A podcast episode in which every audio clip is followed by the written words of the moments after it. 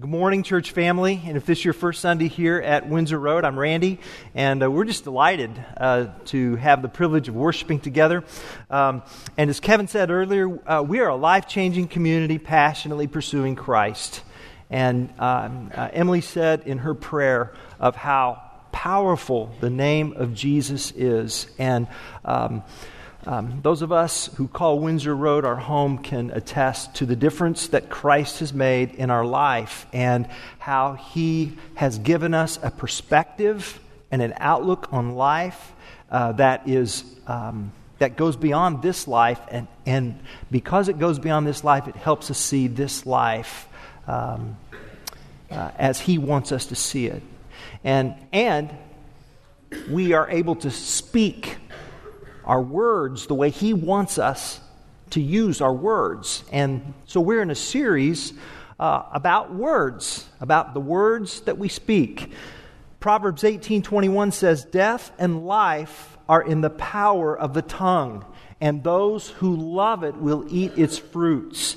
Death and life. Our words have a deathward direction or a lifeward direction, depending on how we choose to use those words. And so the challenge, as we've been thinking about this series, is how are we using our words? How are we stewarding the words that come out of our mouths? And that calls for a heart a heart that is flooded with the love of God, because a word has never come out of your mouth that first did not reside in your heart. And so when a heart is flooded with Christ's love, then we speak on behalf of the King. Now, words are very important in our culture today. The stewardship of those words, the use of those words. I don't know if you had a chance to read the front page of the News Gazette on Friday, but it concerned a mass email that uh, Dr. Robert Jones sent uh, to uh, students and faculty at the U of I about words. It had to do with words. And here's a few excerpts from that. Universities like ours are places where controversial and sometimes divisive issues are considered and debated. It is the role of higher education to address difficult topics, and it is often at the uncomfortable edges of challenging conversations, words, where we make our greatest advances. We value respectful discourse while also recognizing that even offensive speech is protected by the First Amendment. The best recourse to speech with which we disagree is more speech. Speech that clearly articulates a stronger and better argued point of view. Speech that represents the values we hold most dear. Speech that builds connections and shared understanding. Now, this email came about as a result of offensive speech that's uh, uh, taken place on. Uh, the campus of the university, uh, offensive speech uh, involving uh, racist speech, uh, offensive speech involving uh, criticism about political views, um, uh, offensive speech regarding harassment of those with uncertain immigration status. That was the context of Dr. Jones's remarks. And then he closes by saying, Every one of us has the rights of free speech and free expression, and every one of us also has the power to choose how we exercise those rights. We are at our best when we engage in dialogue that encompasses the widest range of views and voices. We do not need to agree on every issue, but hopefully we can agree that showing respect and regard for those around us is always a choice we can make. And, uh, and the email concluded with his signature and the signatures of, of a couple on uh, his staff. Um, I thought it was very well worded, uh, and I was glad to read the actual email itself. Um, in fact, I had read the article and was about just to comment on the article, but remember I told you a couple weeks ago don't just look at what the article says about a particular document. If you can go to the original primary source, go there, and then you can see and evaluate. Um, when Dr. Jones was speaking about discourse and speech and conversation, he's grounding his words on the truth source of the First Amendment, right? That's the foundation. That's the foundation um, upon which he rested what he had to say. When Americans talk about free speech or speech, Americans appeal to the First Amendment because Americans can do that. When Christians talk about speech, hear me. Christians appeal to Christ.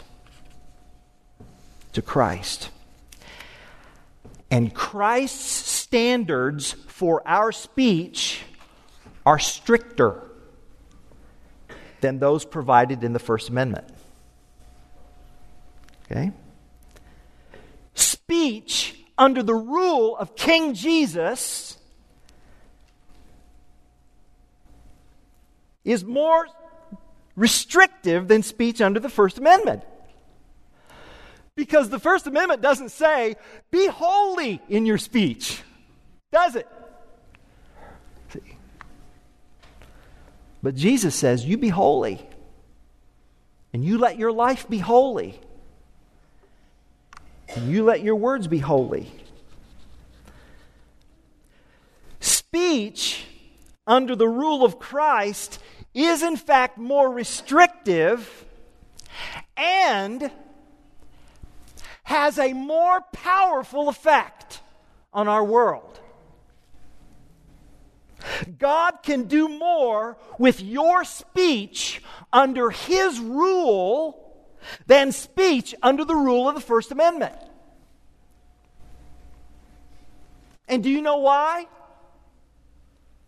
Because the First Amendment allows you to speak for yourself. But in Christ, He has freed you to speak for Him. And when you speak for the King, your speech is automatically more powerful. And when you speak for the King, do you know what that makes you? An ambassador. An ambassador. Can I just say something right now? My family has been in America for the past 200 years. You cut me and I bleed American. I'm wondering if, if I'm wondering if I'm wondering if you believe me. I'm just, I just, I don't know if, if it's just me or if it's, I just had too much coffee or I'm just wondering if, I'm just wondering if, if, if, so what I better do is I better get to the Bible really quickly here. Okay? So why don't you take your Bibles and why don't you turn to the New Testament book of Second Corinthians. Second Corinthians chapter 5 verses 14 to 21. And we are going to consider that God has a mission for your mouth, which makes you, us, his ambassadors. And we're going to look at these verses and study who we are in Christ and what our vocation is in Christ and what our calling is as a church family a 24 7 vocation that affects our lives. And it is this word, ambassador. Ambassador. And what I hope to show you is that when you submit your heart and your life and your mind and your speech under the rule of the resurrected King Jesus, your speech will have a far more powerful effect than under the rule of any other authority. That's what I want to try to that's what I want to try to persuade us toward this morning. But let's listen to what Paul says in 2 Corinthians 5 14 to 21. For the love of Christ controls us. Because we have concluded this that one has died for all. Therefore, all have died. And he died for all, that those who live might no longer live for themselves, but for him who for their sake died and was raised. From now on, therefore, we regard no one according to the flesh, even though we once regarded Christ according to the flesh. We regard him thus no longer. Therefore, if anyone is in Christ, he's a new creation. The old has passed away. Behold, the new has come.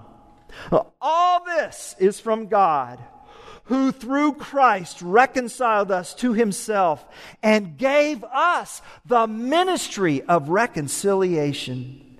That is, in Christ, God was reconciling the world to himself, not counting their trespasses against them, and entrusting to us the message of reconciliation. Therefore, we are ambassadors for Christ. God making his appeal through us. We implore you on behalf of Christ be reconciled to God. For our sake, he made him to be sin who knew no sin, so that in him we might become the righteousness of God. This is God's Word. So if you're in Christ, you're an ambassador for Christ. And God wants to use your life, and especially your words, to draw others to Him. And so, this is life under the rule of Christ. This is speech under the rule of Christ. As ambassadors for Christ, God wants our talk to attract others to Him. So, we're talking about a vocation whose speech impacts others with our words. And so, do our words draw others to Jesus? Do, does our talk cause others to be attracted to Christ? As I remind us of this ever so important vocation in order for us to fulfill our mission to, to contagiously influence our world for Him and to passionately pursue Christ. I want to cover this morning the, the mission of the ambassador. We'll see that it is a representative mission. I want to talk about the, the method of the ambassador. That the ambassador for Christ speaks winsomely and artfully and tactfully and truthfully with the words that come out of their mouths. And then I want to talk about the motive. What is it that's the driving factor behind all of this? The ambassador's mission, the ambassador's method, the ambassador's motive as ambassadors for Christ. First, the mission. The mission is a representative mission. Paul says in verse 20, we are ambassadors for Christ. Now, I found that word ambassador very interesting. Uh, the New Testament comes to us by way of the Greek language, and the word ambassador is uh, actually the word, um, I, I put that Greek up there to impress you. Are you impressed? The word is presbuo presbuo. Some of you come from a Presbyterian church background. That's where that word comes from. And the word presbuo literally means to be the eldest to be the eldest. And uh, you know how words kind of slide into other meanings. And that's what's going on here with this word presbuo, ambassador. It literally means to be an elder, but it slides into a meaning to be a person of honor because uh, there was, it was an honor culture in uh, the first century, and the eldest was the person of greatest honor. And then it slid into representing the person of greatest honor. And who would that be other than than the king. So an ambassador is someone who represents the king. Now, in our day, the reason why ambassadors exist and the reason why the U.S. has embassies with other countries is for the sake of friendship. That's the kind of the philosophy behind em, uh, embassies. It's for the sake of peace. It's for the sake of diplomatic relations. And so when we travel around the world uh, to other countries, uh, we can go to a U.S. embassy and we can experience a little bit of the U.S. on foreign soil. All right? So that's our mindset about embassies and ambassadorships. Okay? In the first century, it wasn't quite like that. And it's important for us to make this distinction. Otherwise, we'll see this word ambassador and we'll think 21st century. Let's go back to the first century. When two nations or countries negotiated, the lesser nation or the weaker nation would send an ambassador to the more powerful nation. Are you with me? Say yes. But not the other way around. In the first century, Rome was the dominant power. And they typically did not have embassies in the nations of lesser powers because they were the power. On the other hand, the lesser powers had embassies in Rome. You see, Rome really didn't have ambassadors, they had generals, they had military governors. Rome generally didn't have embassies scattered about in first century Israel. They had an occupying military force. You get what I'm saying? See, as a superpower in the first century, Rome's attitude was we don't need your friendship, but you sure better need ours. Because we got some legions and chariots, and, and we're not afraid to use them. Okay? So if you want our friendship, you come to us. You send a representative to us. I, I, I didn't know that. I found that interesting in uh, a commentary over Second Corinthians, uh, a Bible scholar, David Garland, uh, wrote about Augustus Caesar bragging about all the royal ambassadors that had to come to him to seek his audience. He didn't have to go to them. See, Augustus didn't send ambassadors, he sent armies. And they just crushed any resistance because Rome was the dominant power. That makes sense? Now, here's the, here, here, here's the connection. These verses that I just read tell of the all powerful, dominant God who created the heavens and the earth with words, and this almighty, all knowing, ever present, all powerful God, this God who is capable of crushing with a word, this God has ambassadors. Hmm. Meaning, this God is a peacemaker. This God wants you to taste and see that He is good. This God wants community with us. This God wants friendship. This God is a reconciling God, and He reconciles through His commissioned and sent people. You are never dismissed from these worship services. Instead, you are sent. 2 Corinthians 5:20 Therefore we are ambassadors for Christ God making his appeal through us. Notice Paul doesn't say therefore I am as if he is an apostle and only apostle. He said we are we are ambassadors for Christ. So God wants to use our voices to speak to others. God wants to use our eyes to look into the faces of others. God wants to use these bodies to, to meet with others. Our hands are His hands. Our feet are His feet. Our mouths, His mouth. So to be an ambassador means I'm always asking the question, Lord, what is it you want done in this situation?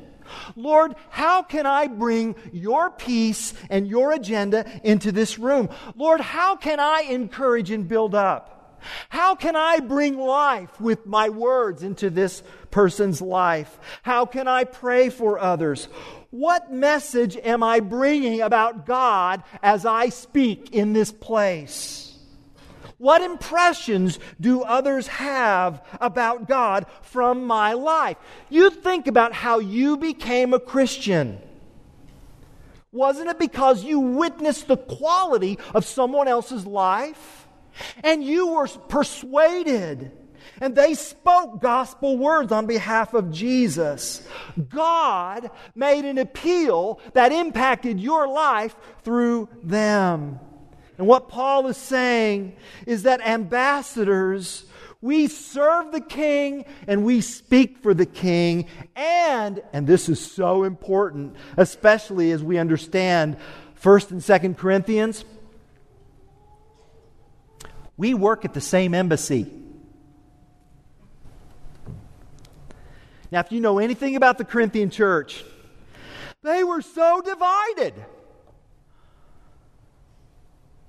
In fact, in 1 Corinthians 1.10, Paul had to say, you know, I beg you, he's begging you, I beg you that there be no divisions among you.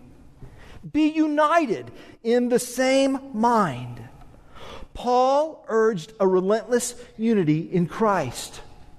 In fact, he ha- seems like in each one of the New Testament letters, he has to appeal to unity.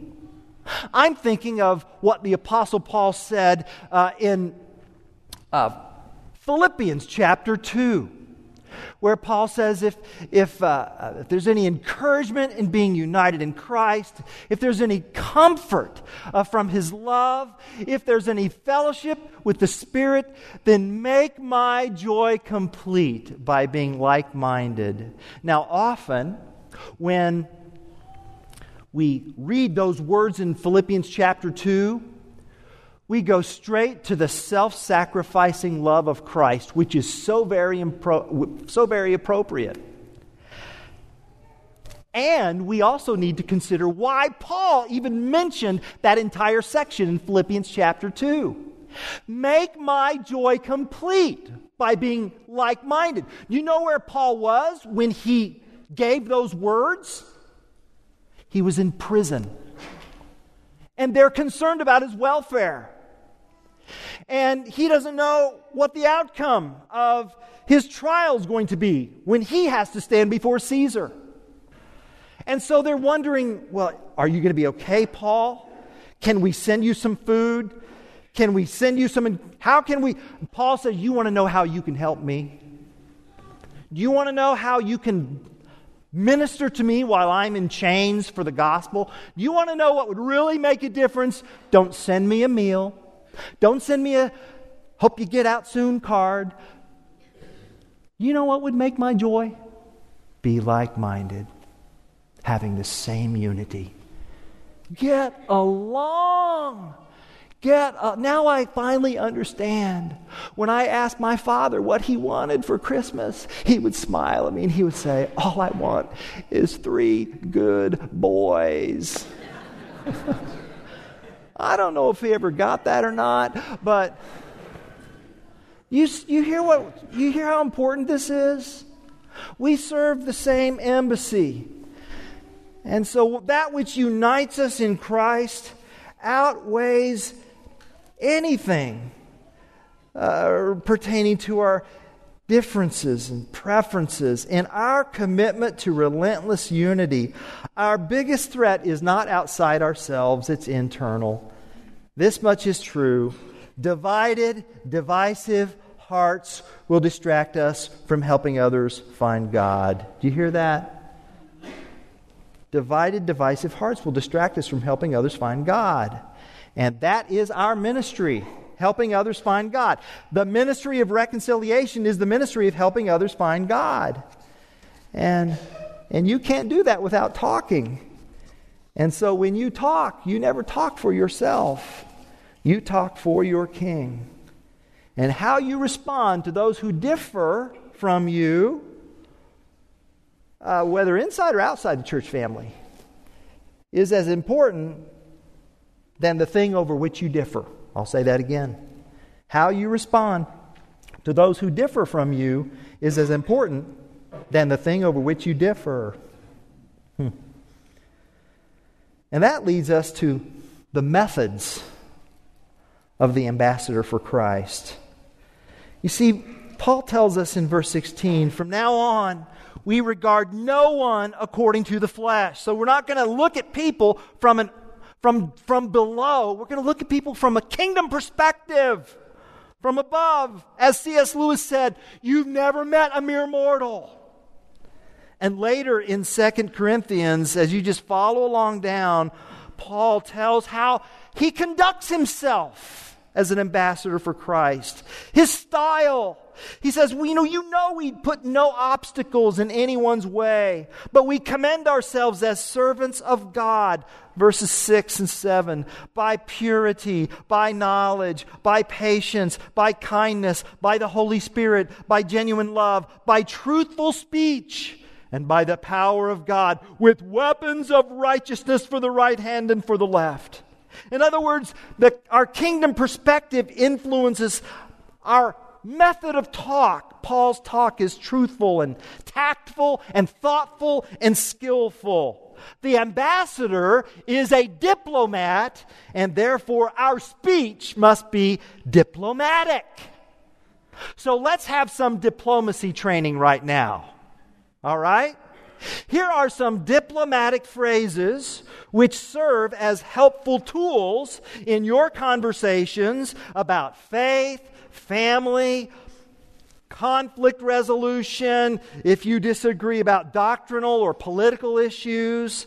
Here are some diplomatic phrases for your toolbox. And I really am serious about learning to master these and use these and practice these. Yes, that's right. Practice these. And the first diplomatic phrase is I could be wrong.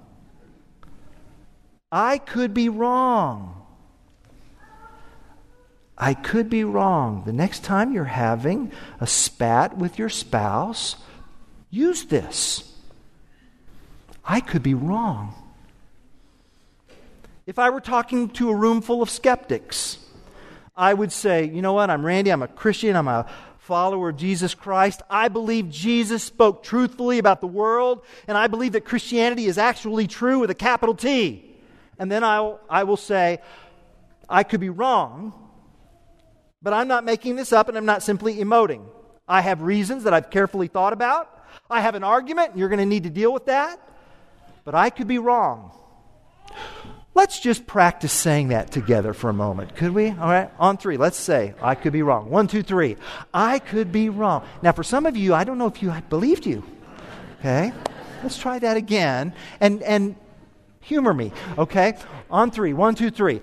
I could be wrong. I could be wrong. This removes barriers immediately. You know, it, I mean, it's an honest admission that I'm fallible. And, and some people really, some Christians really have a hard time saying this. Yeah, but Jesus can't be wrong and the Bible can't be wrong. I'm not saying that Jesus and the Bible are wrong. I'm saying I could be wrong. Okay? I, I don't know everything. Okay? I'm capable of making mistakes.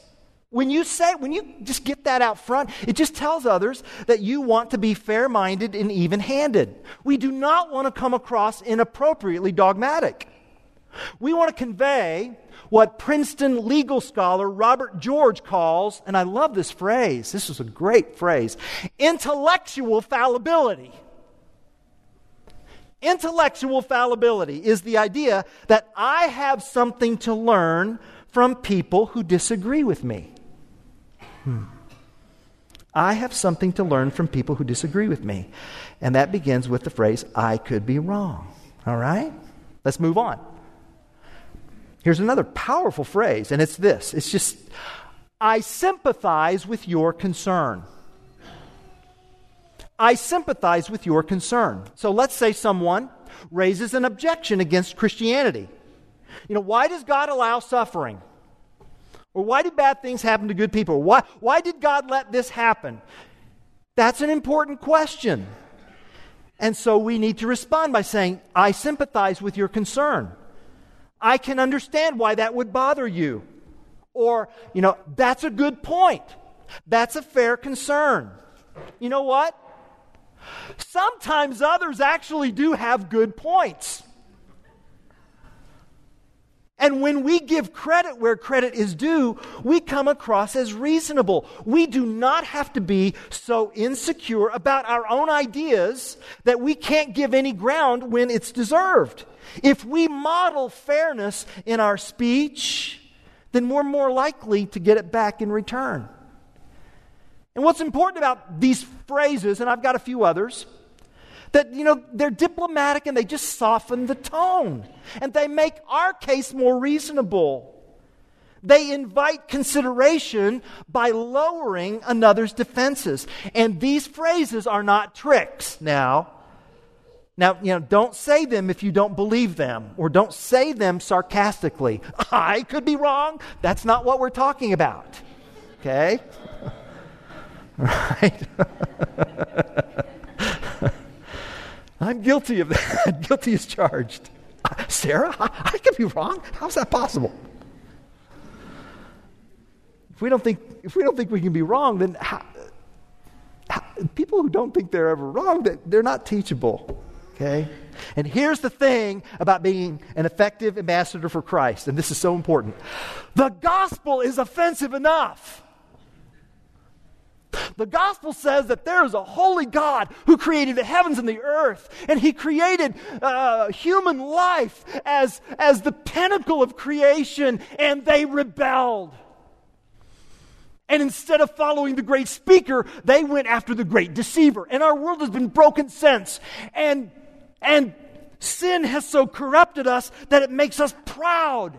And it takes God's entrance into this world, the Word becoming flesh and dwelling among us. It takes an invasion of love to melt our hearts of stone. You, the gospel says you are more evil than you ever imagined and more loved than you could ever dream. See, that's offensive. We don't need to add any more offense by being personally obnoxious or rude or interruptive. So here are some other phrases. Here's some other phrases. After someone says what they want to say, whatever that is, respond this way.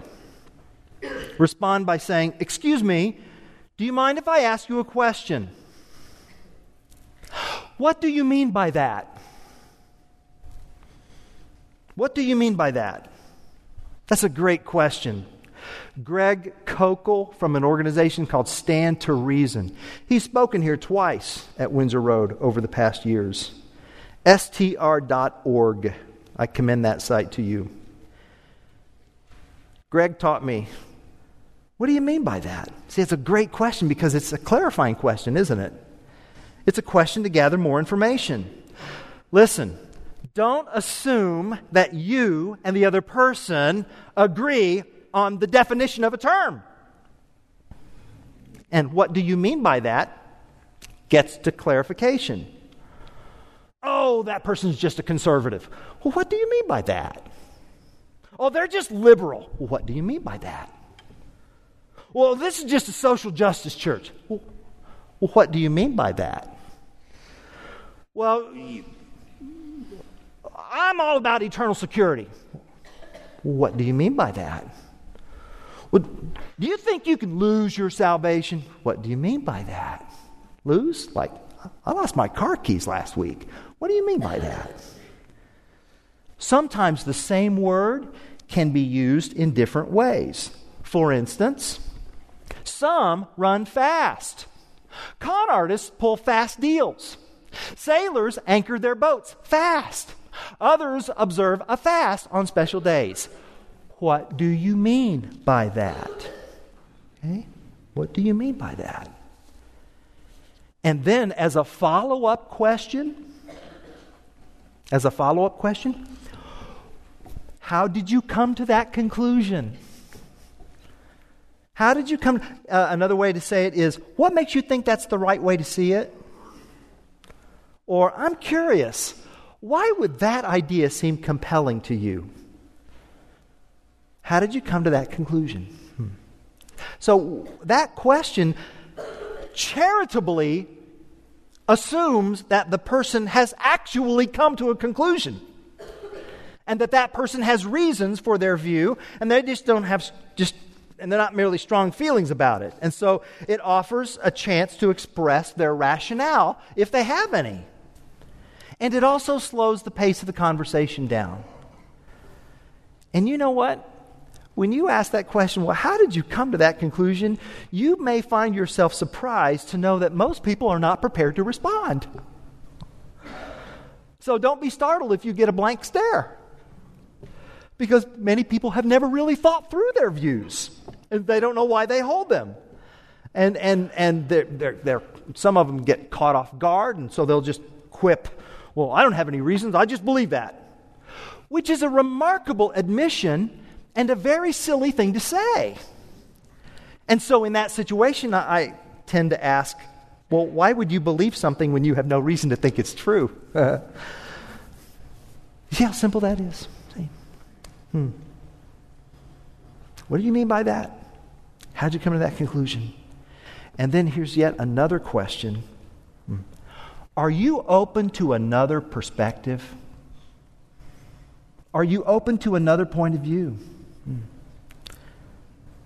Uh, it might sound like this Let me suggest an alternative and tell me if it isn't an improvement, okay? Let me offer this alternative and, and you tell me why you think that the other alternative that you hold is better. Or, or, you know, I'm not sure I agree with the way you put. I mean, if they say that they're open, then, then this is what you. If they say, no, I'm not open, well, you're, you're pretty much done. Thank you. But if they say they're open, then okay, thank you. I'm not sure I agree with the way you put that, but think about this, all right? And then you go on to explain. And then if they interrupt, if they interrupt you while you're trying to explain, you know what you say? You say this you say, Excuse me, I wasn't finished. Excuse me, uh, let's, let's practice that together on three. One, two, three. Excuse me, I wasn't finished. Yeah, that's it. One more time. One, two, three. Excuse me, I wasn't finished. Yeah.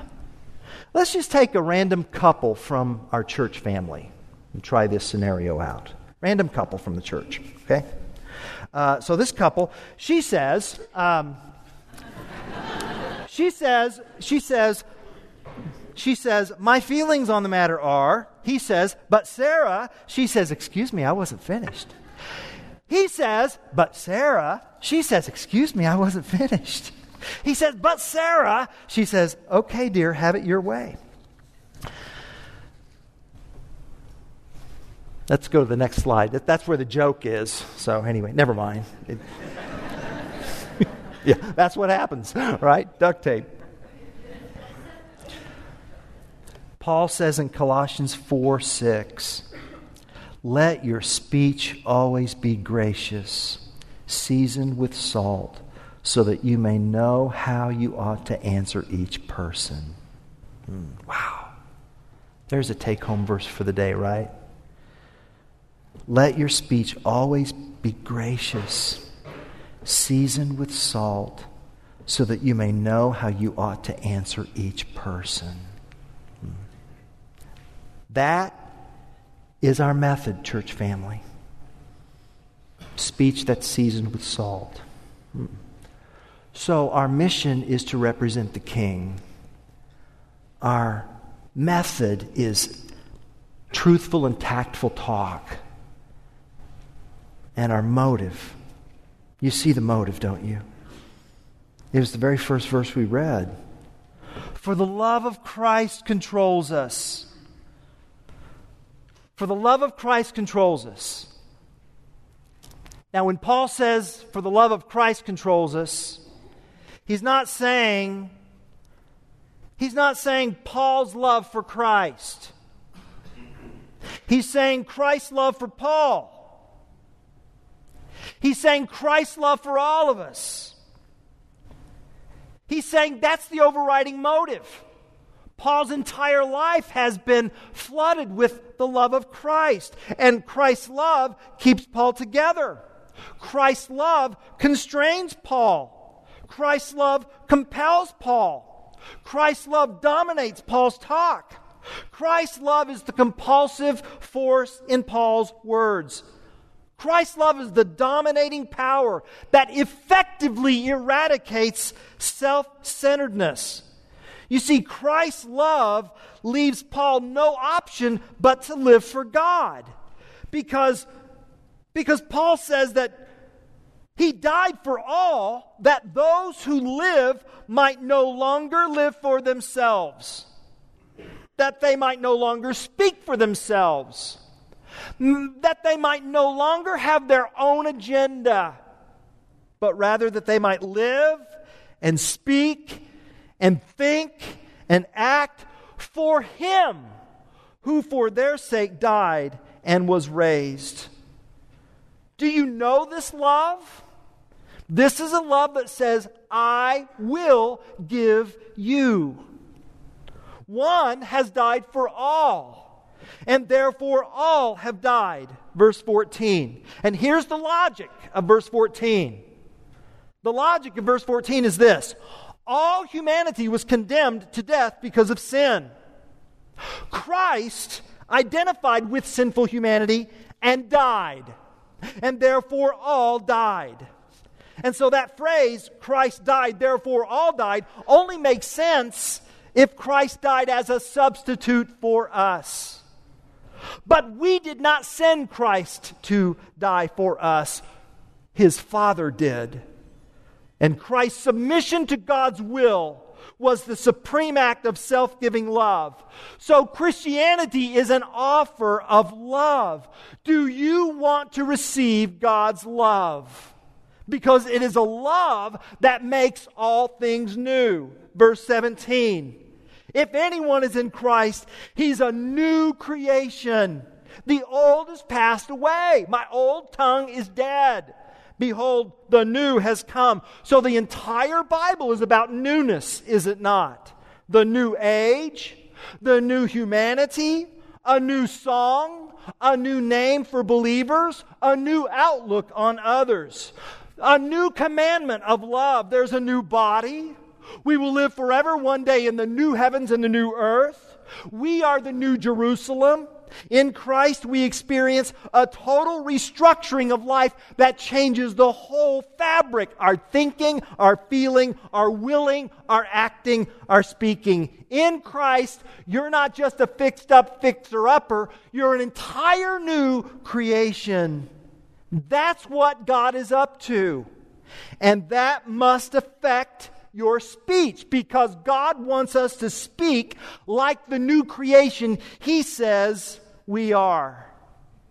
And that's why when you submit your tongue to the resurrected and reigning King of heaven and earth, and you can speak diplomatically, tactfully, truthfully, your speech has far more effect under the rule of Christ than under the rule of any human law. And your speech can fill the hearts of others. And I know that by experience because you have filled me with God's love through your mouth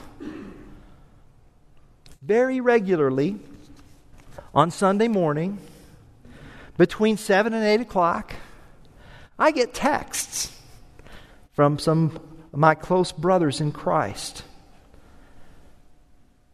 Here's one praying that you will faithfully deliver God's word that He's given you to speak today, trusting wholly in and resting in the power of the Holy Spirit. May God be glorified no matter what. Love you, brother. Here's another. I have prayed for you this morning based on 1 Corinthians 15 58. Therefore, beloved, be steadfast, immovable, always abounding in the work of the Lord, knowing that your toil is not in vain in the Lord. See you in church. And here's another. I have prayed for you this morning based on 1 Timothy 4 7. Discipline yourself for the purpose of godliness. That is speech under the rule of the king. Here's another from another brother. Surely God is my salvation. I will trust and not be afraid. The Lord, the Lord Himself is my strength and my defense. He has become my salvation. Isaiah 12, 2. Love you, brother. And then here's another one from this same man of God Randy. God put a staff in Moses' hand to deliver power and authority for on high. What has He put in your hand? There will be people in front of you today that need it so badly. Deliver with boldness in the name of Jesus Christ. Love you, brother. Wow. I need these words. These are life word words, and they empower me and they remind me who I am an ambassador, and how I am to speak truthfully and tactfully, and why I am to speak, for the love of Christ controls me.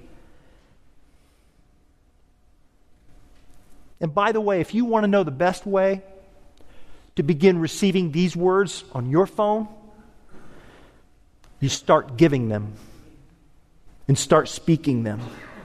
And the way it works is this, and it's, it's a paradoxical lose your life and gain it the way it works is, is that you know, it's a pay it forward sort of thing.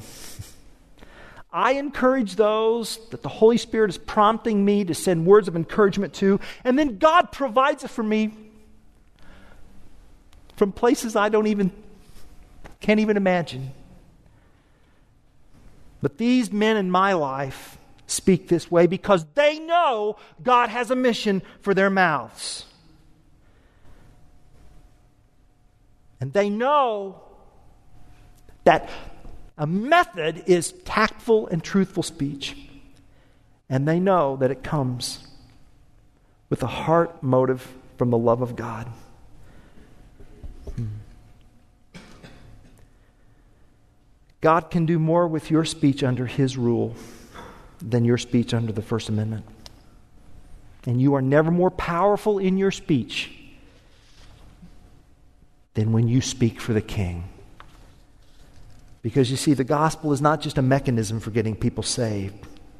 It is the bold announcement of a love that has changed the world, a love that has arrested my life and freed me to live and speak in a totally new way.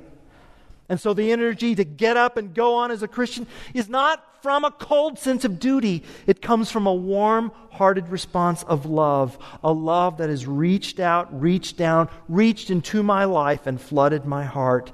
And when Christ's love floods your heart, it changes the way you talk. Amen. Heavenly Father, thank you so much for your grace and mercy and kindness. Oh Lord, be the ruler of our hearts, so that out of our hearts would flow words that give life, gospel life, resurrection life, to your glory and the good of your people. Amen.